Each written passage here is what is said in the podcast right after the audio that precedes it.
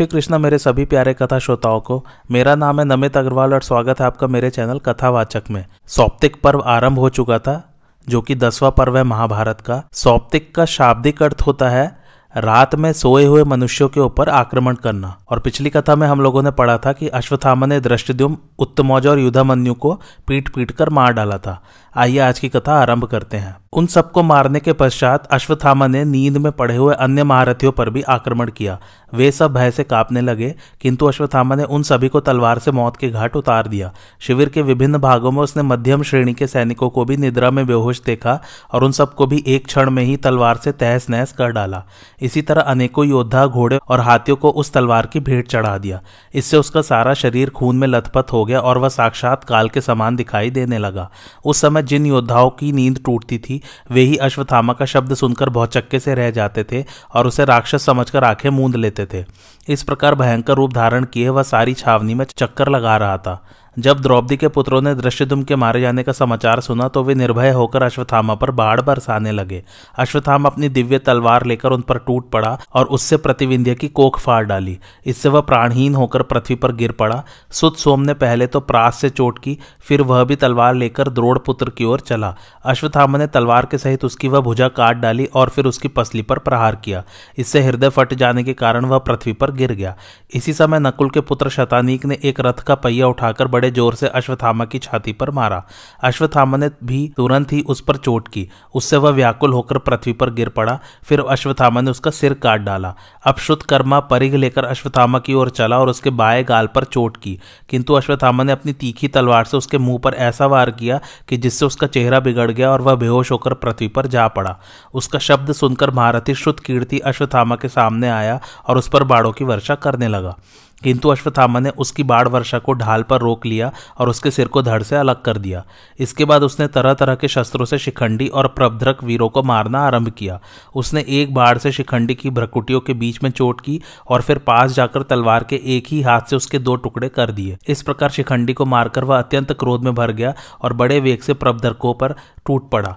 राजा विराट की जो कुछ सेना बची थी, उसे उसने एकदम कुचल डाला तथा राजा द्रुपद के पुत्र पौत्र और संबंधियों को खोज खोज कर मौत के घाट उतार दिया। अश्वत्थामा का सिहनाथ सुनकर पांडवों की सेना में सैकड़ों हज़ारों वीर जाग पड़े। उसने उनमें से किसी के पैर, किसी की जांघे और किसी की पसलियाँ काट डाली। उन सभी को बहुत अधिक कुचल दिया गया था। इससे वह भयानक चीतकार कर रहे थे। इसी प्रकार घोड़े और हाथियों के बिगड़ जाने से भी अनेकों योद्धा पिस गए थे। उन सबकी लोथों से सारी रणभूमि पट गई थी। घायल वीर, यह क्या है? कौन है? किसका शब्द है? यह क्या कर डाला? इस प्रकार चिल्ला रहे थे। उनके लिए अश्वत्थामा प्राणांतक काल के समान हो रहा था। पांडव और संजय वीरों में जो शस्त्र और कवचों से रहित थे और जिन्होंने कवच धारण कर लिए थे, उन सभी को अश्वत्थामा ने यमलोक भेज दिया। जो लोग नींद के कारण अंधे और अचेत से हो रहे थे, वे उसके शब्द से चौककर उछल पड़े, किंतु फिर भयभीत होकर जहाँ तहां छिप गए। डर के मारे उनकी गिग्घी बन गई और वे एक दूसरे से लिपट कर बैठ गए। इसके बाद अश्वत्थामा फिर अपने रथ पर सवार हुआ और हाथ में धनुष लेकर दूसरे योद्धाओं को यमराज के हवाले करने लगा। फिर वह हाथ में ढाल तलवार लेकर उस सारी छावनी में चक्कर लगाने लगा। अश्वत्थामा का सिहनाथ सुनकर योद्धा लोग चौक पड़ते थे, किंतु निद्रा और भय से व्याकुल होने के कारण अचेत से होकर इधर उधर भाग जाते थे। उनमें से कोई बुरी तरह चिल्लाने लगते थे और कोई अनेकों ऊट पटांग बातें करने लगते थे। उनके बाल बिखरे हुए थे, इसलिए आपस में एक दूसरे को पहचान भी नहीं पाते थे।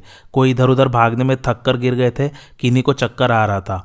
हाथी और घोड़े रस्से तुड़ाकर सब और गड़बड़ी करते दौड़ रहे थे। कोई डर के मारे पृथ्वी पर पड़कर छिप रहते थे, किंतु हाथी घोड़े उन्हें पैरों से खूंद डालते थे। इस प्रकार बड़ी ही गड़बड़ी मची हुई थी। लोगों के इधर उधर दौड़ने से बड़ी धूल छा गई, जिससे उस रात्रि के समय शिविर में दूना अंधकार हो गया। उस समय पिता पुत्रों को और भाई भाइयों को नहीं पहचान पाते थे। हाथी हाथियों पर और बिना सवार के घोड़े घोड़ों पर टूट पड़े तथा एक दूसरे पर चोटे करते घायल होकर पृथ्वी पर लौटने लगे। बहुत से लोग निद्रा में अचेत पड़े थे, वे अंधेरे में उठकर आपस में ही आघात करके एक दूसरे को गिराने लगे। दैववश उनकी बुद्धि नष्ट हो गई थी। वे हाथ हाथ हा पुत्र इस प्रकार चिल्लाते हुए अपने बंधु बांधवों को छोड़कर इधर उधर भागने लगे। बहुत से तो हाय हाय करते पृथ्वी पर गिर गए। अनेकों वीर यंत्र और कवचों के बिना ही शिविर से बाहर जाना चाहते थे। उनके बाल खुले हुए थे और वे हाथ जोड़े भय से थरथर काँप रहे थे। तो भी कृपाचार्य और कृतवर्मा ने शिविर से बाहर निकलने पर किसी को जीवित नहीं छोड़ा। इन दोनों ने अश्वत्थामा को प्रसन्न करने के लिए शिविर के तीन ओर आग लगा दी। इससे सारी छावनी में उजाला हो गया और उसकी सहायता से अश्वत्थामा हाथ में तलवार लेकर सब ओर घूमने लगा। इस समय उसने अपने सामने आने वाले और पीठ दिखाकर भागने वाले दोनों ही प्रकार के योद्धाओं को तलवार के घाट उतार दिया। किन्हीं किन्हीं को उसने तिल के पौधे के समान बीच से ही दो करके गिरा दिया। इसी प्रकार उसने किन्हीं के शस्त्र सहित भुजदंडों को किन्हीं के सिरों को किन्हीं की जंघाओं को किन्हीं के पैरों को किन्हीं की पीठ को और किन्हीं की पसलियों को तलवार से उड़ा दिया। इसी प्रकार उसने किसी का मुँह फेर दिया, किसी को कर्णहीन कर डाला किन्हीं के कंधे पर चोट करके उनका सिर शरीर में घुसेड़ दिया। इस प्रकार वह अनेकों वीरों का संहार करता शिविर में घूमने लगा। उस समय अंधकार के कारण रात बड़ी भयावनी हो रही थी। हज़ारों मरे और अधमरे मनुष्यों से तथा अनेकों हाथी घोड़ों से पटी हुई पृथ्वी को देखकर हृदय काप उठता था। लोग हाहाकार करते हुए आपस में कह रहे थे, भाई, आज पांडवों के पास न रहने से ही हमारी यह दुर्गति हुई है। अर्जुन को तो असुर, गंधर्व, यक्ष और राक्षस कोई भी नहीं जीत सकता, क्योंकि साक्षात श्रीकृष्ण उनके रक्षक है। दो घड़ी के बाद वह सारा कोलाहल शांत हो गया। सारी भूमि खून से तर हो गई थी, इसलिए एक क्षण में ही वह भयानक धूल दब गई। अश्वत्थामा ने क्रोध में भरकर ऐसे हज़ारों वीरों को मार डाला, जो किसी प्रकार प्राण बचाने के प्रयत्न में लगे हुए थे। एकदम घबराए हुए थे और जिनमें तनिक भी उत्साह नहीं था। जो एक दूसरे से लिपट कर पड़ गए थे, शिविर छोड़कर भाग रहे थे, छिपे हुए थे अथवा किसी प्रकार लड़ रहे थे, उनमें से भी किसी को उसने जीवित नहीं छोड़ा। जो लोग आग में झुलसे जाते थे और जो आपस में ही मारकाट कर रहे थे, उन्हें भी उसने यमराज के हवाले कर दिया। राजन इस प्रकार उस आधी रात के समय द्रोणपुत्र ने पांडवों की उस विशाल सेना को बात की बात में यमलोक पहुँचा दिया। पौ फटते ही अश्वत्थामा ने शिविर से बाहर आने का विचार किया। उस समय नर रक्त से सनकर वह तलवार इस प्रकार उसके हाथ से चिपक गई थी कि मानो वह उसी का एक अंग हो। इस प्रकार अपनी प्रतिज्ञा के अनुसार वह कठोर कर्म करके अश्वत्थामा पिता के ऋण से मुक्त होकर निश्चिंत हुआ। वह छावनी से बाहर आया और कृपाचार्य एवं कृतवर्मा से मिलकर उन्हें प्रसन्नता पूर्वक अपनी सारी करतूत सुनाकर आनंदित किया। वे भी अश्वत्थामा का ही प्रिय करने में लगे हुए थे। अतः उन्होंने भी यह सुनाकर कि हमने यहाँ रहकर हज़ारों पांचाल और संजय वीरों का संहार किया है, उसे प्रसन्न किया। राजा धृतराज पूछते हैं, संजय, अश्वत्थामा तो मेरे पुत्र की विजय के लिए ही कमर कसे हुए था, फिर उसने ऐसा महान कर्म पहले क्यों नहीं किया? संजय ने कहा, राजन, अश्वत्थामा को पांडव श्रीकृष्ण और सात्यकी से खटका रहता था, इसी से अब तक वह ऐसा नहीं कर सका। इस समय उनके पास न रहने से ही उसने यह कर्म कर डाला। इसके बाद अश्वत्थामा ने आचार्य कृप और कृतवर्मा को गले लगाया और उन्होंने उसका अभिनंदन किया। फिर उसने हर्ष में भरकर कहा, मैंने समस्त पांचालों को द्रौपदी के पाँचों पुत्रों को और संग्राम से बचे हुए सभी मत्स्य एवं सोमक वीरों को नष्ट कर डाला है। अब हमारा काम पूरा हो गया, इसलिए जहाँ राजा दुर्योधन है, वही चलना चाहिए। यदि वे जीवित हो तो उन्हें भी यह समाचार सुना दिया जाए। संजय ने कहा, राजन, वे तीनों वीर, संपूर्ण पांचाल वीरों और द्रौपदी के पुत्रों को मारकर जहाँ राजा दुर्योधन मरणासन अवस्था में पड़ा था, उस स्थान पर आए। उन्होंने जाकर देखा तो इस समय उसमें कुछ ही प्राण शेष था। वह जैसे तैसे अपने प्राण बचाए हुए था। उसके मुख से रक्त का वमन होता था, तथा उसे चारों ओर से अनेकों भेड़िए और दूसरे हिंसक जीव घेरे हुए थे। वे सब उसे चट कर जाना चाहते थे और वह बड़ी कठिनता से उन्हें रोक रहा था। इस समय उसे बड़ी ही वेदना हो रही थी। दुर्योधन को इस प्रकार अनुचित रीति से पृथ्वी पर पड़े देखकर उन तीनों वीरों को असहनीय कष्ट हुआ और वे फूट फूट कर रोने लगे। उन्होंने अपने हाथों से दुर्योधन के मुँह का खून पोछा और फिर दीन होकर विलाप करने लगे। अश्वत्थामा बोला, राजश्रेष्ठ क्षुद्र और पापी भीमसेन ने किस प्रकार आपको धोखे से घायल कर दिया? भीमसेन ने आपको धर्म युद्ध के लिए बुलाया था, किंतु फिर अधर्म पूर्वक गदा से आपकी जांघें तोड़ डाली। इस प्रकार अधर्म से मारकर जब भीमसेन ने आपको ठुकराया, तब भी श्रीकृष्ण और युधिष्ठर ने उस क्षुद्र से कुछ नहीं कहा। धिक्कार है उन्हें। भीम ने आपको कपट से गिराया है, इसलिए जब तक प्राणियों की स्थिति रहेगी, तब तक योद्धा लोग उसकी निंदा ही करेंगे। महर्षियों ने क्षत्रियों के लिए जो उत्तम गति बताई है, युद्ध में मारे जाने के कारण आपने वह प्राप्त कर ली है। गांधारी नंदन, आप धन्य है जो युद्ध में वीर गति को प्राप्त हुए। महारथी कृपाचार्य कृतवर्मा और मुझे धिक्कार है, जो आप जैसे महाराज के साथ स्वर्ग नहीं सिधार रहे हैं। न जाने हमारा ऐसा कौन सा कर्म है, जो हमें आपका साथ देने से रोक रहा है। तब तो निसंदेह हमें बड़े दुख से इस पृथ्वी पर अपने दिन काटने पड़ेंगे। राजन, आपके न रहने पर हमें शांति और सुख कैसे मिल सकते हैं? आप स्वर्ग सिधार रहे हैं, वहाँ सब महारथियों से आपकी भेंट होगी ही। उन सबकी ज्येष्ठता और श्रेष्ठता के अनुसार आप मेरी ओर से पूजा करें।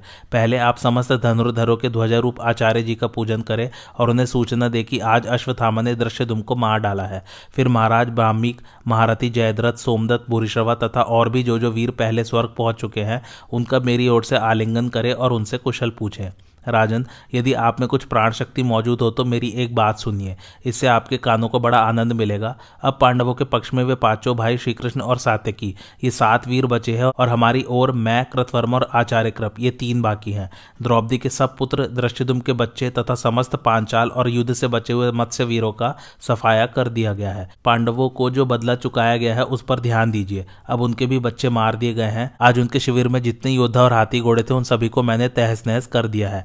आज पापी दृश्य दुम को भी मैंने पशु की तरह पीट पीट कर मार डाला है। दुर्योधन ने जब अश्वत्थामा की मन को प्यारी लगने वाली बात सुनी तो उसे कुछ चेत हो गया और वह कहने लगा, भाई, आज आचार्य कृप और कृतवर्मा के सहित जो काम तुमने किया है, वह तो भीष्म कर्ण और तुम्हारे पिताजी भी नहीं कर सके। तुमने शिखंडी के सहित सेनापति दृश्यदुम को मार डाला, इससे आज निश्चय ही मैं अपने को इंद्र के समान समझता हूँ। तुम्हारा भला हो, अब स्वर्ग में ही हमारी तुम्हारी भेंट होगी। ऐसा कहकर मनस्वी दुर्योधन चुप हो गया और अपने सुहृदों को दुख में छोड़कर उसने अपने प्राण त्याग दिए। उसने स्वयं पुण्य धाम स्वर्ग लोक में प्रवेश किया और उसका शरीर पृथ्वी पर पड़ा रहा। राजन, इस प्रकार आपके पुत्र दुर्योधन की मृत्यु हुई। वह रणांगण में सबसे पहले गया था और सबसे पीछे शत्रुओं द्वारा मारा गया। मरने से पहले दुर्योधन ने तीनों वीरों को गले लगाया और उन्होंने भी उनका आलिंगन किया। अश्वत्थामा के मुख से यह करुणाजनक संवाद सुनकर मैं शोकाकुल होकर दिन निकलते ही नगर में चला आया। इस प्रकार आप ही की खोटी सलाह से यह कौरव और पांडवों का भीषण संहार हुआ है। आपके पुत्र स्वर्गवास होने से मैं अत्यंत शोकार्थ हो गया हूँ। अब व्यास जी की कृपा से प्राप्त हुई मेरी दिव्य दृष्टि नष्ट हो गई है। महाराज धृतराज इस प्रकार पुत्र की मृत्यु का संवाद सुनकर एकदम चिंता में डूब गए और लंबे लंबे गर्म श्वास लेने लगे। वह रात बीतने पर दृश्यदुम के सारथी ने राजे युधिष्ठर को शिविर में सोए हुए वीरों के संहार की सूचना दी। उसने कहा महाराज, राजा द्रुपद के पुत्रों के सहित सब द्रौपदी पुत्र शिविर में निश्चिंत होकर बेखबर सोए हुए थे, वे सभी मार डाले गए। आज रात्रि में क्रूर कृतवर्मा, कृपाचार्य और पापी अश्वत्थामा ने आपके सारे शिविर को नष्ट कर डाला है। इन्होंने प्रास शक्ति और फरसों से हज़ारों योद्धा तथा हाथी घोड़ों को काटकर आपकी सेना का संहार कर डाला है। कृतवर्मा कुछ व्यग्रचित था इसलिए सारी सेना में से एक मैं ही किसी प्रकार बचकर निकल आया हूँ। सारथी की अमंगल वाणी सुनकर कुंती नंदन युधिष्ठर पुत्र शोक से व्याकुल होकर पृथ्वी पर गिर पड़े। उस समय सातकी भीमसेन, अर्जुन और नकुल सहदेव ने उन्हें संभाला। चेत होने पर वे विलाप करते हुए कहने लगे, हाय, हम तो शत्रु को जीत चुके थे, किंतु आज उन्होंने हमें जीत लिया। हमने भाई, समवयस्क, पिता, पुत्र, मित्र, बंधु, मंत्री और पौत्रों की हत्या करके तो जय प्राप्त की, किंतु इस प्रकार जीतकर भी आज हम जीत लिए गए। कभी कभी अनर्थ अर्थ सा जान पड़ता है तथा अर्थ सी दिखाई देने वाली वस्तु अनर्थ के रूप में परिणत हो जाती है। इसी प्रकार हमारी यह विजय पराजय सी हो गई है और शत्रु की पराजय भी विजय सी हो गई है। इस मनुष्य लोक में प्रमाद से बढ़कर मनुष्य की कोई और मृत्यु नहीं है। प्रमादी मनुष्य को अर्थ सब प्रकार त्याग देते हैं तथा उसे अनर्थ सब ओर से घेर लेते हैं। वह विद्या, तप, वैभव और यश किसी प्रकार प्राप्त नहीं कर सकता।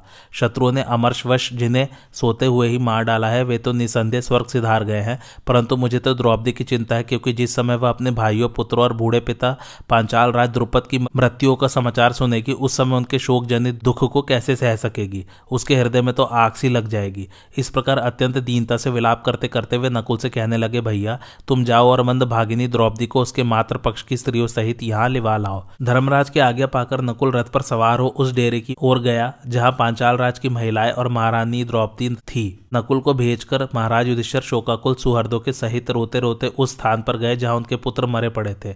उस भीषण स्थान में पहुंचकर उन्होंने अपने खून में लथपथ सुहर्द और सखाओं को पृथ्वी पर पड़े देखा।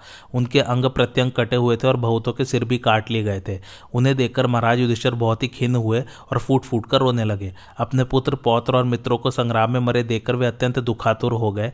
उनकी आँखों में आंसुओं की बाढ़ सी आ गई। शरीर कांपने लगा और बार बार मूर्छा आने लगी। तब उनके सुहृदगढ़ अत्यंत उदास होकर उन्हें धीरज बंधाने लगे। इसी समय शोकाकुल द्रौपदी को रथ में लेकर वहाँ नकुल पहुँचा।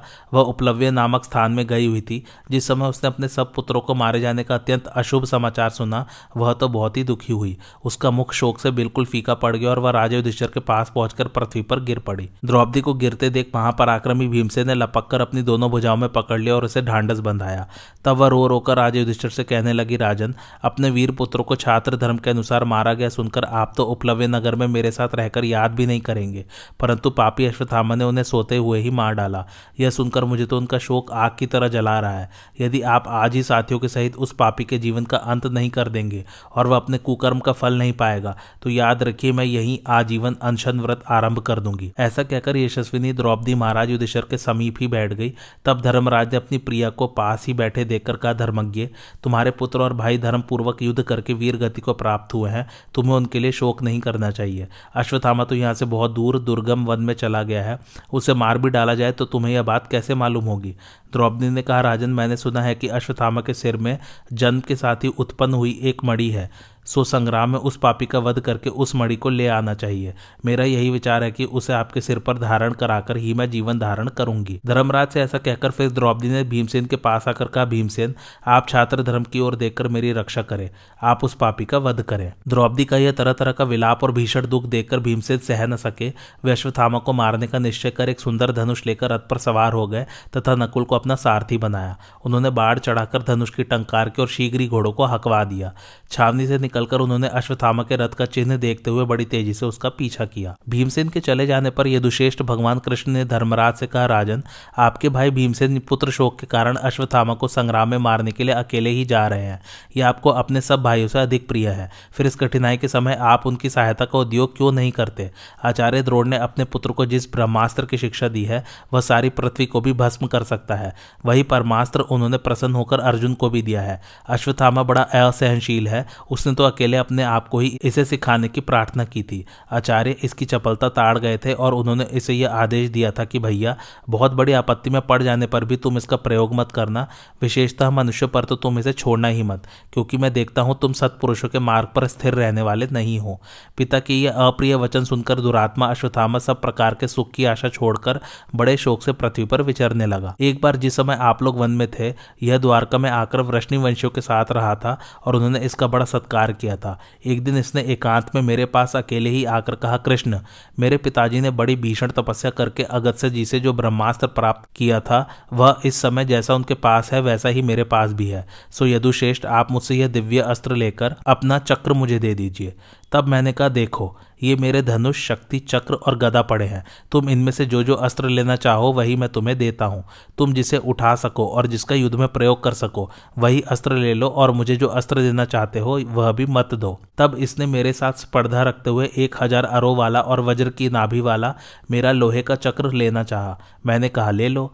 इसने उछलकर बाएँ हाथ से उसे उठाने का प्रयत्न किया, किंतु उस स्थान से उसे टस से मस भी नहीं कर सका। फिर उसे दाएँ हाथ से उठाने की चेष्टा करने लगा। किंतु पूरा पूरा प्रयत्न करने पर भी जब यह उसे उठाने या चलाने में समर्थ न हुआ तो अत्यंत उदास होकर हट गया। जब अपने उद्देश्य में असफल होकर यह निराश हो गया और इसे बहुत खेद हुआ तो मैंने पास बुलाकर कहा, जिसकी ध्वजा में वानर का चिन्ह सुशोभित है, वह गांडीवधारी, अर्जुन देवता और मनुष्य सभी में सम्मानित है। उसने द्वंद्व युद्ध में देवादिदेव नीलकंठ, उमापति, भगवान शंकर को भी संतुष्ट कर दिया था। उससे बढ़कर संसार में मुझे कोई भी पुरुष प्रिय नहीं है, किंतु जैसा तुम कह रहे हो, वैसी बात तो कभी उसने भी मुँह से नहीं निकाली। मैंने बारह वर्ष तक कठोर ब्रह्मचार्य व्रत का पालन करते हुए हिमालय में भीषण तपस्या करके यह अस्त्र पाया था। साक्षात संत कुमार जी ही प्रद्युम्न रूप से मेरी सहधर्मिणी रुक्मिणी के गर्भ से उत्पन्न हुए हैं। किंतु जिस चक्र को तुम मांग रहे हो, उसे तो कभी उन्होंने भी नहीं मांगा। महाबली बलराम जी तथा गद और सांब ने भी इसे लेने की इच्छा कभी प्रकट नहीं की। तुम भारत वंश के आचार्य द्रोड़ के पुत्र हो और सभी यादव तुम्हारा सम्मान करते हैं। फिर इस चक्र को लेकर तुम किसके साथ युद्ध करना चाहते हो? मैंने इस प्रकार कहा तो अश्वत्थामा कहने लगा, कृष्ण, मैं आपका पूजन करके फिर आपके ही साथ युद्ध करूँगा। भगवान, मैं सच कहता हूँ, मैंने आपके इस देवता और दानवों से पूजित चक्र को इसलिए मांगा है, जिससे कि मैं अजय हो जाऊँ। किंतु अब मैं अपनी दुर्लभ कामना को पूर्ण किए बिना ही यहाँ से चला जाऊँगा। आप केवल इतना कह दीजिए कि तेरा कल्याण हो। इस भयंकर चक्र को वीर शिरोमणि आप ही ने धारण कर रखा है। इसके समान संसार में कोई दूसरा चक्र नहीं है और इसे धारण करने की शक्ति भी आपके सिवा और किसी में नहीं है। ऐसा कहकर अश्वत्थामा मुझसे रथ में जोतने योग्य घोड़े और तरह तरह के रत्न लेकर चला गया। यह बड़ा क्रोधी, दुष्ट, चंचल और क्रूर स्वभाव वाला है तथा इसे ब्रह्मास्त्र का भी ज्ञान है, इसलिए इस समय भीमसेन की रक्षा करना बहुत आवश्यक है। ऐसा कहकर श्री कृष्ण सब प्रकार के अस्त्र शस्त्रों से सुसज्जित एक श्रेष्ठ रथ पर चढ़े। उस रथ का रंग उदय होते हुए सूर्य के समान लाल था। उसके दाहिने धुरे में शैब्य और बाय में सुग्रीव नामक घोड़ा जुता हुआ था तथा उसे अगल बगल से मेघ पुष्प और बलाहक नाम के घोड़े खींचते थे। उस रथ पर विश्वकर्मा का बनाया हुआ रत्न और धातुओं से विभूषित ध्वजा का डंडा उठी हुई माया के समान जान पड़ता था। उसकी ध्वजा पर पक्षीराज गरुण विराजमान थे। इस अद्भुत रथ पर भगवान श्री कृष्ण बैठ गए और उनके बैठने पर अर्जुन तथा राजे युधिष्ठिर उस पर सवार हो गए। उनके चढ़ जाने पर श्री कृष्ण ने अपने तेज घोड़ों को चाबुक से हाका। घोड़े बड़ी तेज़ी से भीमसेन के पीछे चल दिए और तुरंत ही उनके पास पहुँच गए। इस समय भीमसेन क्रोधातुर होकर शत्रु का संहार करने के लिए तुले हुए थे, इसलिए इन महारथियों के रोकने पर भी वे रुके नहीं। वे इनके देखते देखते अपने घोड़े दौड़ाते श्री गंगा जी के तट पर पहुँच गए, जहाँ उन्होंने अश्वत्थामा को बैठा सुना था। किंतु उस स्थान पर पहुंचकर उन्होंने गंगा जी की धार के पास ही परम यशस्वी व्यास जी को अनेकों ऋषियों के साथ बैठे देखा। उनके पास ही क्रूर कर्मा अश्वत्थामा भी मौजूद था। उसने अपने शरीर में घृत लगा रखा था और वह कुशा के वस्त्र पहने हुए था। कुंती नंदन भीमसेन उसे देखते ही, अरे, खड़ा तो रह। इस प्रकार चिल्लाते हुए धनुष बाढ़ लेकर उसकी ओर दौड़े। द्रोड़पुत्र अश्वत्थामा यह देखकर कि धनुर्धर भीम तथा उसके पीछे राजेयुधिष्ठर और अर्जुन भी मेरी ओर आ रहे हैं, बहुत डर गया और उसने निश्चय किया कि अब ब्रह्मास्त्र के प्रयोग का समय आ गया है। तुरंत ही अपने उस दिव्य अस्त्र का चिंतन किया और अपने बाएँ हाथ से एक सीख उखाड़ ली। फिर ऐसा संकल्प करके कि पृथ्वी पांडवहीन हो जाए, उसने क्रोध में भरकर संपूर्ण लोगों को मुँह में डालने के लिए वह प्रचंड अस्त्र छोड़ दिया। इससे उस सीख में आग पैदा हो गई और वह प्रलय काल की अग्नि के समान मानो तीनों लोगों को भस्म करने लगी। श्री कृष्ण अश्वत्थामा की चेष्टा देखकर ही उसके मन के भाव को ताड़ गए थे। उन्होंने अर्जुन से कहा, अर्जुन अर्जुन, आचार्य द्रोड़ का सिखाया हुआ दिव्य अस्त्र तो तुम्हारे हृदय में विद्यमान है। अब इसके प्रयोग का समय आ गया है। अपनी और अपने भाइयों की रक्षा के लिए तुम भी इस समय उसी का प्रयोग करो, क्योंकि ब्रह्मास्त्र को ब्रह्मास्त्र के द्वारा ही रोका जा सकता है। श्री कृष्ण के इस प्रकार कहते ही अर्जुन धनुष बाढ़ लेकर तुरंत रथ से कूद पड़े। उन्होंने पहले आचार्य पुत्र का मंगल हो और फिर मेरा और मेरे भाइयों का मंगल हो, ऐसा कहकर देवता और गुरुजनों का नमस्कार किया। इसके बाद इस ब्रह्मास्त्र से शत्रु का ब्रह्मास्त्र शांत हो जाए, ऐसा संकल्प करके संपूर्ण लोगों के मंगल की कामना से अपना ब्रह्मास्त्र छोड़ दिया। तब वह अर्जुन का छोड़ा हुआ अस्त्र प्रलयानल के समान अग्नि की बड़ी बड़ी ज्वालाओं से प्रज्वलित हो उठा। इसी प्रकार महातेजस्वी अश्वत्थामा का अस्त्र भी तेजो मंडल से घिरकर आग की भीषण लपटे उगलने लगा। उनके आपस में टकराने से बड़ी भारी गर्जना होने लगी, हज़ारों उल्काए गिरने लगे और सभी प्राणियों को बड़ा भय मालूम होने लगा। आकाश में बड़ा शब्द होने लगा और सर्वत्र अग्नि की लपटे फैल गई तथा पर्वत, वन और वृक्षों के सहित सारी पृथ्वी डगमगाने लगी। इस प्रकार उन दोनों अस्त्रों के तेज समस्त लोगों को संतप्त करने लगे। यह देखकर अर्जुन और अश्वत्थामा को शांत करने के लिए वहाँ देवर्षि नारद और महर्षि व्यास ने एक ही साथ दर्शन दिया। दोनों मुनिश्रेष्ठ देवता और मनुष्य के पूजनीय और अत्यंत यशस्वी हैं। ये संपूर्ण लोगों के हित की कामना से उन दोनों अस्त्रों को शांत कराने के लिए उनके बीच में आकर खड़े हो गए और कहने लगे, पूर्व काल में जो तरह तरह के शस्त्रों को जानने वाले महारथी हो गए हैं, उन्होंने इन अस्त्रों का प्रयोग मनुष्य पर कभी नहीं किया। फिर वीरो, तुम दोनों ने ही यह महान अनिष्टकारी साहस क्यों किया है? उन अग्नि के समान तेजस्वी महर्षियों को देखते ही अर्जुन बड़े फुर्ती से अपना दिव्य अस्त्र लौटाने लगा। फिर उसने हाथ जोड़कर कहा, भगवान, मैंने तो इसी उद्देश्य से यह अस्त्र छोड़ा था कि इसके द्वारा शत्रु का छोड़ा हुआ ब्रह्मास्त्र शांत हो जाए। अब इस अस्त्र को लौटा लेने पर तो पापी अश्वत्थामा अवश्य ही अपने अस्त्र के प्रभाव से हम सबको भस्म कर देगा। इसलिए इस समय जैसा करने से हमारा और सब लोगों का हित हो, उसी के लिए आप हमें सलाह दें। ऐसा कहकर अर्जुन ने उस ब्रह्मास्त्र को वापस लौटा लिया। उसे लौटा लेना तो देवताओं के लिए भी कठिन था। संग्राम में एक बार छोड़ देने पर उसे लौटाने में तो अर्जुन के सिवा स्वयं इंद्र भी समर्थ नहीं था। वह अस्त्र ब्रह्मा तेज से प्रकट हुआ था। असंयमी पुरुष उसे छोड़ तो सकता था, किंतु उसे लौटाने का सामर्थ्य ब्रह्मचारी के सिवा और किसी में नहीं था। यदि कोई ब्रह्मचारी हीन पुरुष उसे एक बार छोड़कर फिर लौटाने का प्रयत्न करता तो वह अस्त्र कुटुंब सहित उस व्यक्ति का ही सिर काट लेता था। अर्जुन ब्रह्मचारी और व्रती था। उसने दुष्प्राप्य होने पर भी यह परमास्त्र प्राप्त कर लिया था। परंतु बड़ी भारी विपत्ति पड़ने के सिवा और किसी समय वह इसका प्रयोग नहीं करता था। अर्जुन सत्यवादी, शूरवीर, ब्रह्मचारी और गुरु के आगे का पालन करने वाला था, इसलिए उसने फिर भी उसे लौटा लिया। अश्वत्थामा ने भी जब उन ऋषियों को अपने अस्त्र के सामने खड़े देखा तो उसे लौटाने का बड़ा प्रयत्न किया, किंतु वह वैसा कर न सका। तब वह मन में अत्यंत व्याकुल होकर श्री व्यास जी से कहने लगा, मुनि, मैं भीमसेन के भय से जब बहुत बड़ी आपत्ति में पड़ गया था, तब अपने प्राणों को बचाने के लिए ही मैंने यह अस्त्र छोड़ा है। भीमसेन ने दुर्योधन का वध करने के उद्देश्य से संग्राम भूमि में नियम विरुद्ध आचरण करके अधर्म किया है। इसी से संयमी न होने पर भी मैंने यह अस्त्र छोड़ दिया है। अब इसे लौटाने में तो मैं समर्थ नहीं हूँ। मैंने अग्नि मंत्र से अभिमंत्रित करके यह दुर्दम्य दिव्य अस्त्र पांडवों का नाश करने के लिए छोड़ा है। अतः आज ये सभी पांडवों के प्राण ले लेगा। इस प्रकार क्रोध में भरकर पांडवों के वध के लिए यह अस्त्र छोड़कर अवश्य ही मैंने बड़ा पाप किया है। व्यास जी ने कहा, भैया, ब्रह्मास्त्र का ज्ञान तो अर्जुन को भी है, किंतु उसने क्रोध में भरकर या तुम्हें मारने के लिए उसे नहीं छोड़ा है। उसने तो अपने ब्रह्मास्त्र से तुम्हारे ब्रह्मास्त्र को शांत करने के लिए उसका प्रयोग किया है और अब उसे लौटा भी लिया है। ब्रह्मास्त्र को पाकर भी तुम्हारे पिताजी का उपदेश मानकर महाभाव अर्जुन छात्र धर्म से विचलित नहीं हुआ है। यह ऐसा धीर, वीर, साधु और सब प्रकार के अस्त्र शस्त्रों को जानने वाला है, फिर भी तुम्हें इसे भाइयों के सहित मार डालने की कुबुद्धि क्यों हुई है? देखो, जिस देश में एक ब्रह्मास्त्र को दूसरे ब्रह्मास्त्र से दबा दिया जाता है, वहाँ बारह वर्ष तक वर्षा नहीं होती। इसी से प्रजा का हित करने के लिए अर्जुन ने तुम्हारे ब्रह्मास्त्र को नष्ट नहीं किया है। तुम्हें पांडवों की अपनी और राष्ट्र की रक्षा करनी ही चाहिए। इसलिए अब तुम इस दिव्य अस्त्र को लौटा लो। अब तुम्हारा क्रोध शांत हो जाना चाहिए और पांडवों को भी स्वस्थ रहने चाहिए। राजर्षि युधिष्ठर किसी को अधर्म से जीतना नहीं चाहते। तुम्हारे सिर में जो मड़ी है, वह तुम इन्हें दे दो और उसे लेकर पांडव लोग तुम्हें प्राणदान दे दे। अश्वत्थामा बोला, पांडवों ने कौरवों का जितना धन और जो जो रत्न प्राप्त किए हैं, मेरी यह मणि उन सबसे अधिक कीमती है। इसे बाँध लेने पर शस्त्र व्याधि या क्षुदा से अथवा देवता, दानव, नाग, राक्षस या चोरों से होने वाला किसी भी प्रकार का भय नहीं रहता।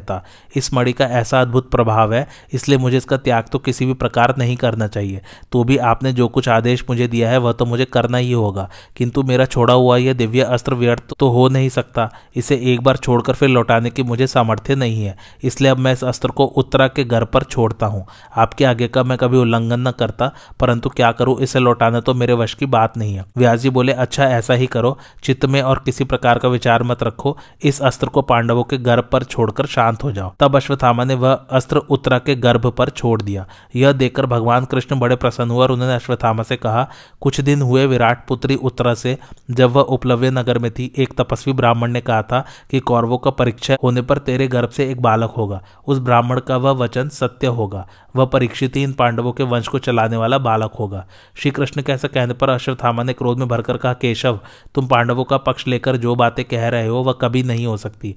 मेरा वाक्य झूठा नहीं होगा। मेरा यह भयानक अस्त्र अवश्य ही उसके गर्भ पर गिरेगा। श्री भगवान ने कहा, इस दिव्य अस्त्र का वार तो अवश्य अमोघ ही होगा, किंतु वह गर्भ मरा हुआ उत्पन्न होने पर भी फिर दीर्घ जीवन प्राप्त करेगा। हाँ तुम्हें अवश्य सभी समझदार, पापी और कायर ही समझते हैं, क्योंकि तुम बार बार पाप ही बटोरते हो और बालकों की हत्या करते हो। इसलिए तुम्हें इस पाप का फल भोगना ही पड़ेगा। तुम तीन हज़ार वर्ष तक इस पृथ्वी में भटकते रहोगे और किसी भी जगह किसी पुरुष के साथ तुम्हारी बातचीत नहीं हो सकेगी। तुम्हारे शरीर में से पीव और लोहू की गंध निकलेगी, इसलिए तुम मनुष्य के बीच में नहीं रह सकोगे। दुर्गम वनों में ही पड़े रहोगे। परीक्षित तो दीर्घायु प्राप्त करके वेद व्रत धारण करेगा और फिर आचार्य क्रप से सब प्रकार के अस्त्र शस्त्रों का ज्ञान प्राप्त करेगा। इस प्रकार उत्तम उत्तम अस्त्रों का ज्ञान प्राप्त करके वह छात्र धर्म का अनुसरण करते हुए साठ वर्ष तक पृथ्वी का राज्य करेगा। दुरात्मन देखना यह परीक्षित नामक राजा तुम्हारी आँखों के सामने ही कुरुवंश की गद्दी पर बैठेगा। वह तुम्हारे शस्त्र की ज्वाला से जल अवश्य जाएगा, परंतु मैं उसे पुनः जीवित कर दूँगा। नराधम, उस समय तुम मेरे तप और सत्य का प्रभाव देख लेना। व्यास जी कहने लगे, द्रोण पुत्र, तुमने मेरी भी बात न मानकर ऐसा क्रूर कर्म किया है और ब्राह्मण होकर भी तुम्हारा आचरण ऐसा खोटा है। इसलिए देवकी नंदन श्री कृष्ण ने जो बात कही है, वह अवश्य ठीक होगी, क्योंकि इस समय तुमने स्वधर्म को छोड़कर छात्र धर्म स्वीकार कर रखा है। अश्वत्थामा बोला, ब्राह्मण, भगवान कृष्ण की बात ठीक हो, अब मैं मनुष्यों में केवल आपके ही साथ रहूँगा। इसके बाद अश्वत्थामा पांडवों को मड़ी देकर उन सबके सामने ही उदास मन से वन में चला गया। इधर पांडव भी श्रीकृष्ण, नारद और व्यास जी को आगे करके बड़ी तेज़ी से मनस्विनी द्रौपदी के पास आए, जो इस समय अन्न त्याग किए बैठी थी।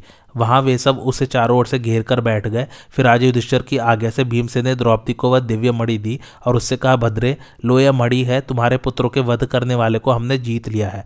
अब उठो और शोक त्याग कर छात्र धर्म का विचार करो। यह सुनकर द्रौपदी ने कहा, अब इस मणि को महाराज अपने मस्तक पर धारण करे।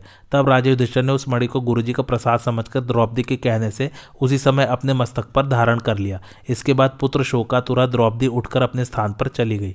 राजन, अब महाराज युधिष्ठर ने रात के समय समय जो वीर मारे गए थे, उनके लिए शोकातुर होकर श्री कृष्ण से कहा, कृष्ण, अश्वत्थामा तो शस्त्र विद्या में विशेष कुशल भी नहीं था। फिर उसने मेरी सभी महारथी पुत्र और हज़ारों योद्धाओं के साथ अकेले ही लोहा लेने वाले शस्त्र विद्या विशारद द्रुपद पुत्रों को कैसे मार डाला? उसने ऐसा कौन सा पुण्यकर्म किया था, जिसके प्रभाव से उसने अकेले ही हमारे सब सैनिकों को नष्ट कर दिया?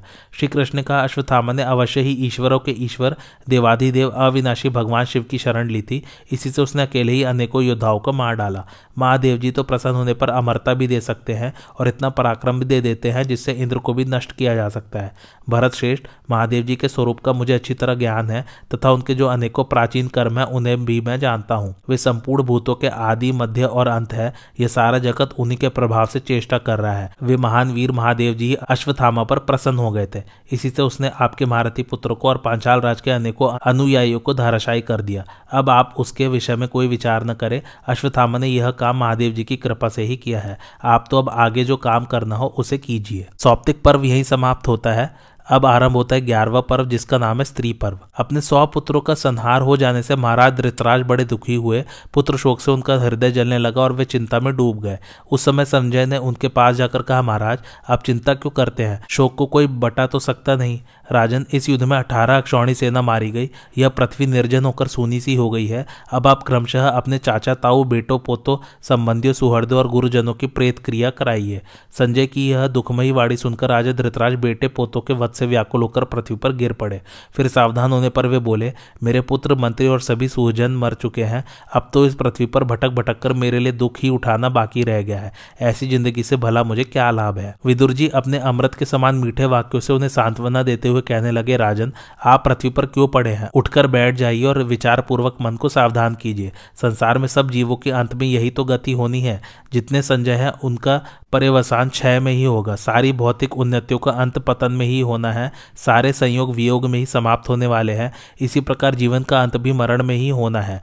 जब यमराज, शूरवीर और डरपोक दोनों को ही अपनी ओर खींचते हैं, तब वे वीर छत्री युद्ध क्यों न करते? राजन समय आने पर कोई नहीं बच सकता। जितने प्राणी हैं, आरंभ में वे नहीं थे और अंत में भी नहीं रहेंगे, केवल बीच में ही दिखाई देते हैं। इसलिए उनके लिए शोक करने की क्या आवश्यकता है? शोक करने से मनुष्य न तो मरने वाले के साथ जा सकता है और न मर ही सकता है। इस प्रकार जब लोक की यही स्वाभाविक स्थिति है तो आप किस लिए शोक करते हैं? इसके सिवा राजन युद्ध में मारे जाने वाले वीरों के लिए तो आपको शोक करना ही नहीं चाहिए। यदि शास्त्र ठीक है तो उन सभी ने परम गति पाई है, इसलिए उनके लिए शोक का अवसर ही कहाँ है? जन्म से पूर्व ये सभी लोग अदृश्य थे और अब फिर अदृश्य हो गए हैं। न तो वे आपके थे, न आप ही उनके हैं। फिर इसमें शोक करने का क्या कारण है? अतः आप अपने मन को शांत करके शोक छोड़िए। इस प्रकार शोकाकुल होकर आपको अपने शरीर का त्याग नहीं कर देना चाहिए। संसार में बार बार जन्म लेकर आप हज़ारों माता पिता और स्त्री पुत्र आदि का संग कर चुके हैं, परंतु वास्तव में किसके वे हुए और किसके हम? शोक के हज़ारों स्थान है और भय के भी सैकड़ों स्थान है, किंतु इनका सर्वदा मूर्ख पुरुषों पर ही प्रभाव पड़ता है, बुद्धिमानों पर नहीं। कुरुश्रेष्ठ काल का न तो कोई प्रिय है, न अप्रिय, और न किसी के प्रति उसका उदासीन भाव ही है। वह तो सभी को मृत्यु की ओर खींच कर ले जाता है। काल ही प्राणियों को बूढ़ा करता है और काल ही उन्हें नष्ट कर देता है। जब सब जीव सो जाते हैं, उस समय भी काल जागता रहता है।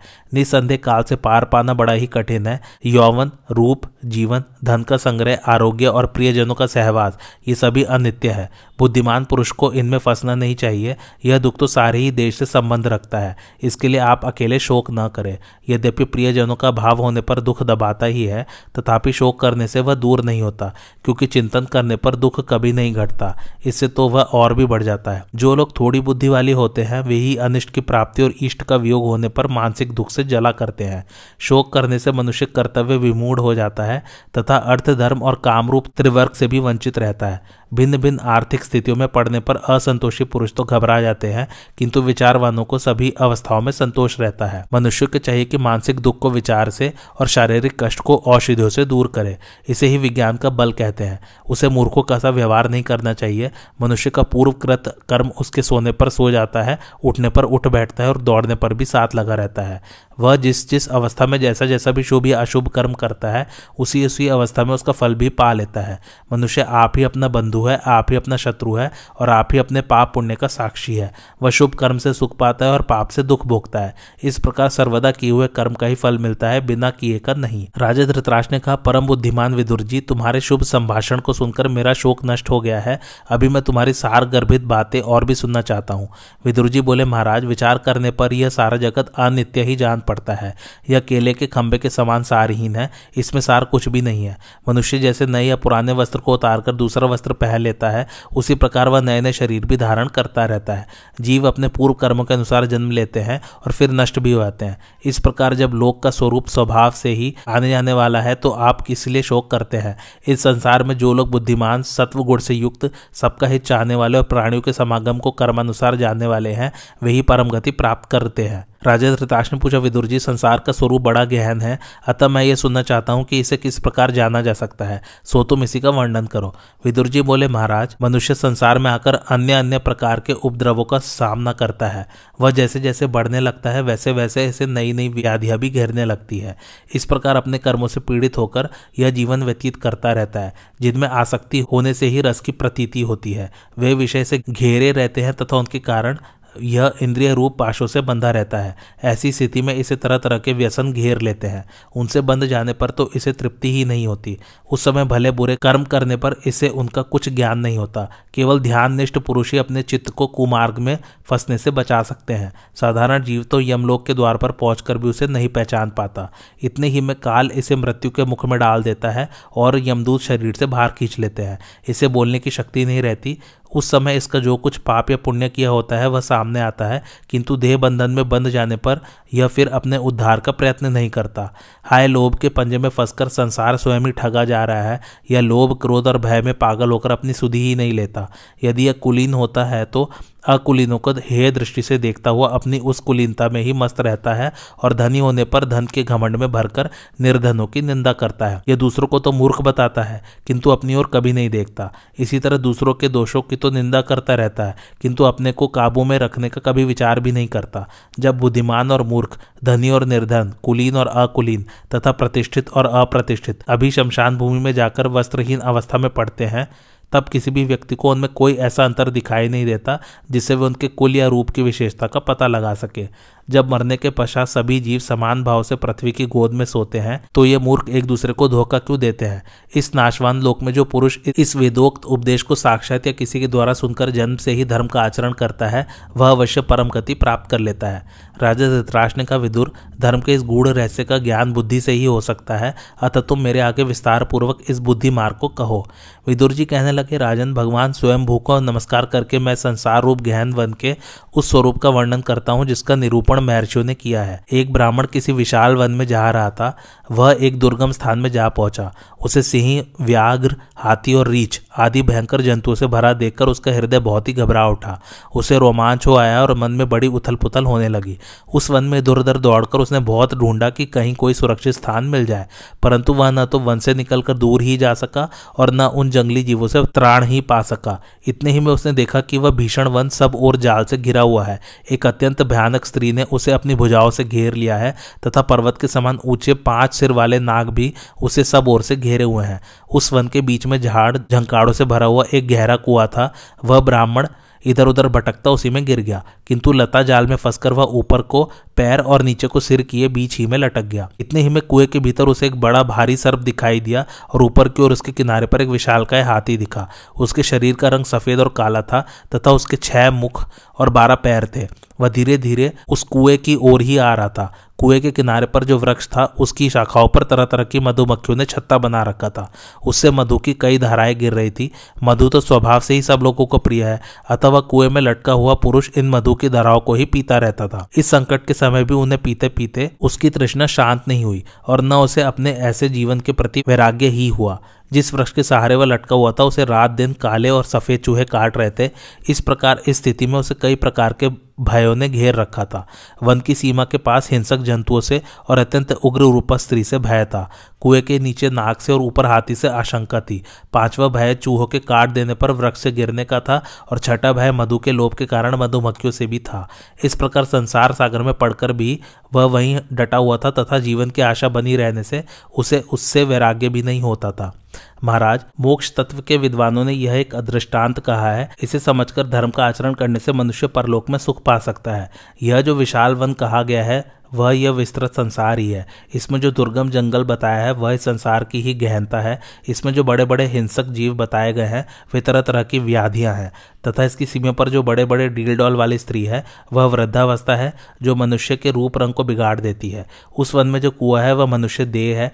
उसमें नीचे की ओर जो नाग बैठा हुआ है, वह स्वयं काल ही है। वह समस्त देहदारियों को नष्ट कर देने वाला और उनके सर्वस्व को हड़प जाने वाला है। कुएँ के भीतर जो लता है, जिसके तंतुओं में यह मनुष्य लटका हुआ है, वह इसके जीवन की आशा है तथा ऊपर की ओर जो छह मुँह वाला हाथी है, वह संवत्सर है। छह ऋतुएँ उसके मुख है तथा बारह महीने पैर है। उस वृक्ष को जो चूहे काट रहे हैं, उन्हें रात दिन कहा गया है तथा मनुष्य की जो तरह तरह की कामनाएँ हैं, वे मधुमक्खियाँ हैं। मधुमक्खियों के छत्ते से जो मधु की धाराएँ चू रही हैं, उन्हें भोगों से प्राप्त होने वाले रस समझो, जिनमें कि अधिकांश मनुष्य डूबे रहते हैं। बुद्धिमान लोग संसार चक्र की गति को ऐसा ही समझते हैं, तभी वे वैराग्य रूपी तलवार से इसके पाशों को काटते हैं। धृतराष्ट्र ने कहा, विदुर, तुम बड़े तत्वदर्शी हो। तुमने मुझे बड़ा सुंदर आख्यान सुनाया है। तुम्हारे अमृतमय वचनों को सुनकर मुझे बड़ा हर्ष होता है। विदुर जी बोले, महाराज, सुनिए, अब मैं विस्तार पूर्वक आपको उस मार्ग का विवरण सुनाता हूँ, जिसे सुनकर बुद्धिमान लोग संसार के दुखों से छूट जाते हैं। राजन जिस प्रकार किसी लंबे रास्ते पर चलने वाला पुरुष थक जाने पर बीच बीच में विश्राम कर लेता है, उसी प्रकार अज्ञानी लोगों को इस संसार यात्रा में चलते हुए बीच बीच में गर्भ में रहकर विश्राम करना होता है। इस संसार से मुक्त तो विवेकी पुरुष ही होते हैं। अतः शास्त्रज्ञों ने गर्भवास को मार्ग का रूपक दिया है और गहन संसार को वन बताया है। यही मनुष्य तथा चराचर प्राणियों का संसार चक्र है। विवेकी पुरुष को इसमें आसक्त नहीं होना चाहिए। मनुष्य की जो प्रत्यक्ष और परोक्ष शारीरिक तथा मानसिक व्याधियाँ हैं, उन्हीं को बुद्धिमानों ने हिंसक जीव बताया है। मदमती पुरुष इन व्याधियों से तरह तरह के क्लेश और आपत्तियाँ उठाने पर भी संसार से विरक्त नहीं होते। यदि किसी प्रकार मनुष्य इन व्याधियों के पंजे से निकल भी जाए तो अंत में से वृद्धावस्था तो घेर ही लेती है। इसी से यह तरह तरह के शब्द, स्पर्श, रूप, रस और गंधों से घिरकर मज्जा और मांस रूप कीचड़ से भरे हुए आश्रयहीन धुए रूप में गड्ढे में पड़ा रहता है। वर्ष, मास, पक्ष और दिन, रात की संध्या। ये क्रमशः इसके रूप और आयु का नाश किया करते हैं। ये सब काल के ही प्रतिनिधि हैं। इस बात को मूढ़ पुरुष नहीं जानते। किंतु विद्वानों का कथन है कि प्राणियों का शरीर रथ के समान है। सत्व गुण प्रधान बुद्धि सारथी है। इंद्रिय घोड़े और मन लगाम है।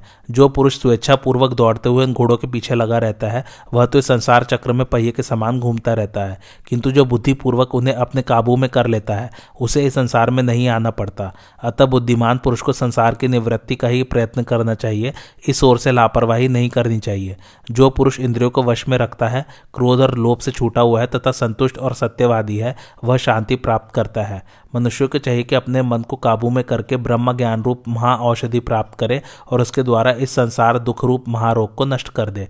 इस दुख से संयमी विचित्र के द्वारा जैसा छुटकारा मिल सकता है, वैसा पराक्रम, धन, मित्र या हेतु किसी की भी सहायता से नहीं मिल सकता। यह बात निर्विवाद है कि प्राणियों को अपने आत्मा से अधिक प्रिय कोई वस्तु नहीं है, क्योंकि मरण किसी को भी इष्ट नहीं है। इसलिए बुद्धिमान पुरुष को सभी जीवों पर दया करनी चाहिए, जो बुद्धिहीन पुरुष तरह तरह के माया मुँह में फंसे हुए हैं और जिन्हें बुद्धि के जाल ने बाँध रखा है। वे भिन्न भिन्न योनियों में भटकते रहते हैं। सूक्ष्म दृष्टि महापुरुष तो सनातन ब्रह्मा को ही प्राप्त कर लेते हैं। महात्मा व्यास जी कहते हैं पुराने समय की बात है, एक बार मैं इंद्र की सभा में गया था, वहाँ मैंने सब देवताओं को इकट्ठे हुए देखा। उस समय एक विशेष प्रयोजन से पृथ्वी उनके पास आई और उनसे कहने लगी, देवगण, आप लोगों ने मेरा जो काम करने के लिए ब्रह्मा जी की सभा में प्रतिज्ञा की थी, उसे अब शीघ्र ही पूरा कर दीजिए। उसकी यह बात सुनकर भगवान विष्णु ने कहा, राजा धृतराज के सौ पुत्रों में जो सबसे बड़ा दुर्योधन है, वह तेरा काम करेगा। उसके निमित्त से अनेकों राजा कुरुक्षेत्र में आकर अपने सुदृढ़ शस्त्रों के प्रहार से एक दूसरे का संहार कर डालेंगे। इस प्रकार उस युद्ध में तेरा सारा भार उतर जाएगा। अब तू शीघ्र ही जा और सब लोगों को धारण कर। आज की कथा यही समाप्त होती है। कैसी लगी आप लोगों को मेरी कथा, मुझे कमेंट करके ज़रूर बताइए। और मेरे चैनल कथावाचक को लाइक, शेयर और सब्सक्राइब ज़रूर कीजिए। थैंक्स फॉर वॉचिंग धन्यवाद।